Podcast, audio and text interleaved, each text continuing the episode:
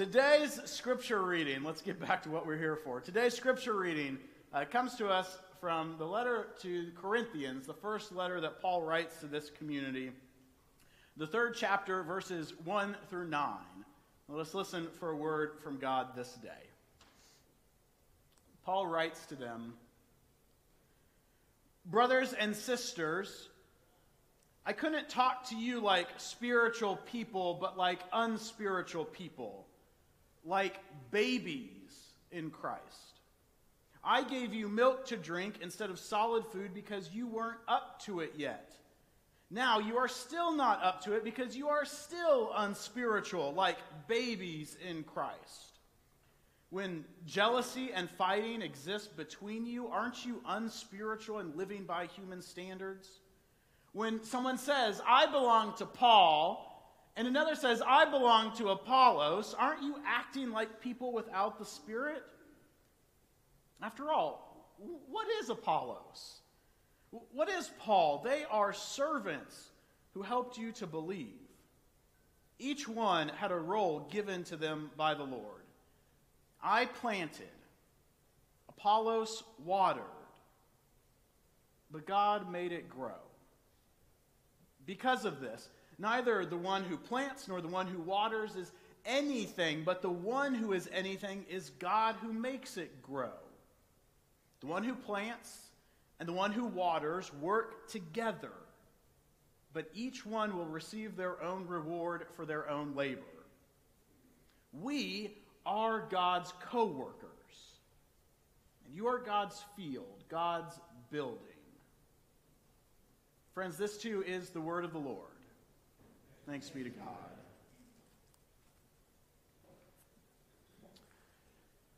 The year was 1992. And all the political debates, the mudslinging, the campaigning were finally coming to an end. Then President George H.W. Bush found himself heading into election season with high approval ratings, but also in a war for reelection on a number of fronts. There were challengers in his own party, unhappy with the way he handled several things, including taxes. There was an independent billionaire looking to score a win for a third party candidate known as Ross Perot. And then there was a, a more serious but fresh faced opponent from Arkansas by the name of Bill Clinton. This was the presidential race that gave us memorable quotes as Who am I? Why am I here? It's the economy, stupid. And of course, I did not inhale. It also just so happens to be the first presidential election I ever voted in. Now, before you go run off and cry voter fraud, let me clarify for a moment. As a practice of civic engagement, St. Mary's Catholic Elementary School invited all 250 students from third to eighth grade to participate in our own internal presidential election. In the weeks leading up to Election Day, we made campaign posters and we hung them in the hallway. We gave speeches on behalf of our preferred candidate. We even secretly dabbled in the dark art of lobbying, exchanging cookies at lunch for votes. But while the rest of my third grade colleagues were stuck at home busy copying campaign logos by hand and hand pressing buttons, I was bringing the real deal to school. I had official campaign posters and official yard signs. I had shirts and stickers emblazoned with the words Clinton 92 in full red, white, and blue. Because as it turned out, I had a connection A close relative of mine who should not be named has been recruited to help for the Oklahomans for Clinton campaign. So every time a new box of Clinton swag made it to the campaign office, a small portion of that got siphoned off for the 250 kids in the very important St. Mary's Elementary School election. So when the first Tuesday after the first Monday in November arrived, I was ready. I had shaken hands, I had passed out t shirts, I had made deals at recess, and now all we could do was sit back and wait for the results. It was almost the end of the day when Mr. Goldsmith, the school principal, came over the intercom and made the announcement. The results of our election are in. With 249 out of 250 votes, St. Mary's elects George H.W. Bush as president.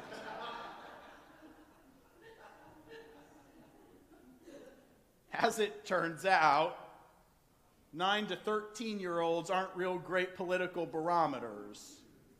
Because not only did our elementary school fail to predict the national results, but also because my friends and I had no actual political opinions of our own. We were simply reflecting the talking points we heard at home around the dinner table, which may have been why a couple of interesting phrases suddenly became popular soon after the election. Fifth graders telling their friends in the hallway, Don't blame me, I voted for the other guy. And he's not my president, scribbled on the walls of the seventh grade bathroom. Words that even today we are far too familiar with in our political process. Outside of the yard signs and the bumper stickers and the t shirts, using phrases like these are, are ways to set clear divisions, to identify who's on our team and who isn't, who we can trust and who we should fear, who is right, and more importantly, who is wrong. But for the church in Corinth, though, this isn't some mock exercise in civic engagement, but a real earnest question of who they should follow and who should lead them. Years before this letter, the Apostle Paul found himself traveling through the great city of Corinth. Was a bustling seaport in the south of Greece that was filled with every flavor of life that humanity had to offer. As the center of trade for the Roman Empire, ships arrived in port every day, not only bringing a, a variety of goods for sale, but also a diversity of language and culture, wisdom, and traditions. To live in Corinth required a sense of excitement and an enjoyment of life as well as an openness to new people and ideas. Which is probably why the Apostle Paul finds Corinth to be such fertile ground for this new Christian experiment. In his commentary on 1 Corinthians, N.T. Wright explains that Paul's early work primarily focused on bringing Gentiles together.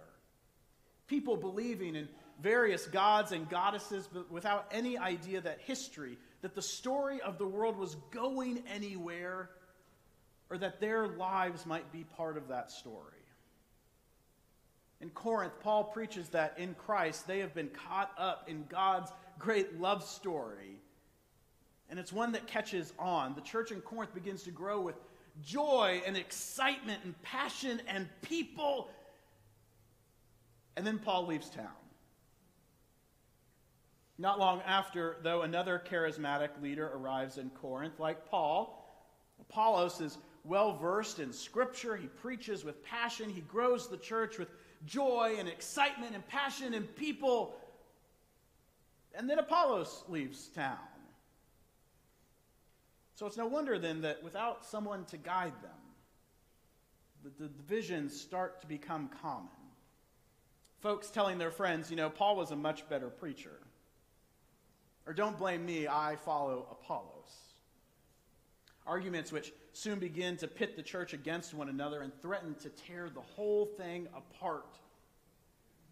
And so, in this distress, Paul writes to them in his standard form. He begins 1 Corinthians with an extension of grace and peace, and then offers a word of thanks to God for them and their witness. But then, with the niceties out of the way, Paul lets them have it. For the love of God and everything holy, stop being so stupid and grow up. Which is where our reading picks up today. Babies, get jealous and pick fights with one another, Paul says. So, for the love of God and everything holy, stop being so stupid and grow up. This is not about you. This is not about me. This is not about Apollos. This is about God.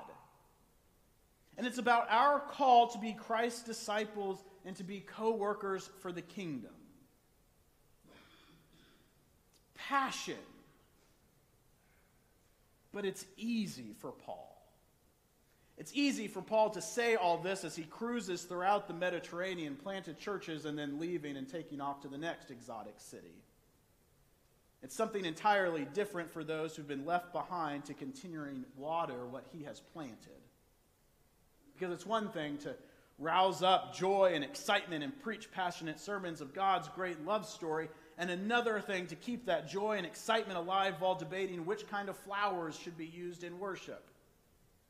Should we use paper plates or china for the church potluck? Do we print our bulletins in color or in black and white? All while enviously trying to keep up with the Joneses. Truth be told, this past week I had one of these jealousy spells that Paul writes about. In between meetings, I had foolishly clicked on a link for the Facebook page of another church in town, and immediately I was met with a video of a fresh faced pastor with perfectly, perfectly coiffed hair, inviting me and everyone else who clicked on the link to join them on Sunday mornings for worship. The pastor kept on talking as the video began to display images of their freshly renovated facilities for children and youth. A sanctuary filled with bright, smiling people, and then crowds of folks spilling out into a jam packed parking lot. As the video ended, I sat back in my chair for a moment as a wave of jealousy washed over me, thinking to myself, you know, if only I worked harder. If only we had that kind of facility. And then came the wave of defensiveness that always shows up. You know, their choir isn't as good as ours. We have better volunteers. I belong to Paul. No, I belong to Apollos.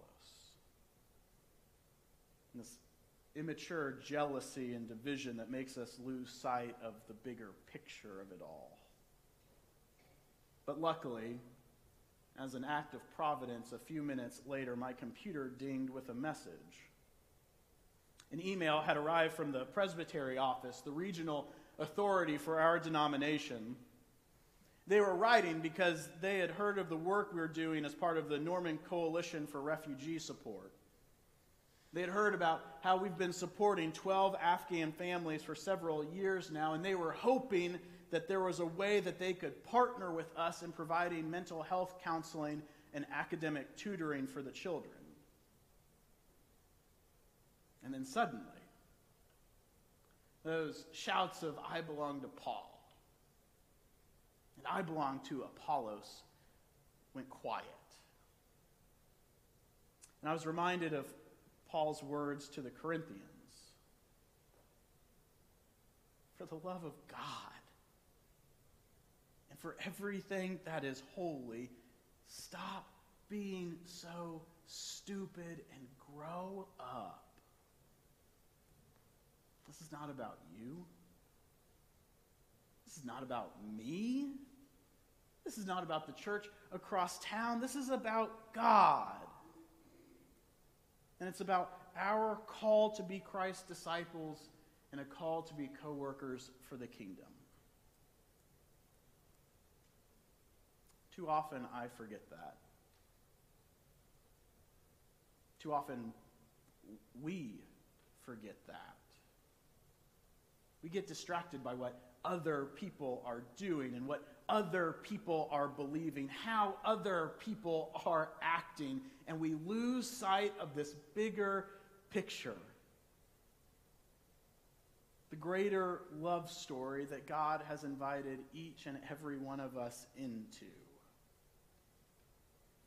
So today, may we see ourselves as part of that great story. May we see ourselves as God's co workers for the kingdom. But maybe, just maybe most of all, may we grow up. In the name of the Creator, the Christ, and the Spirit. Amen.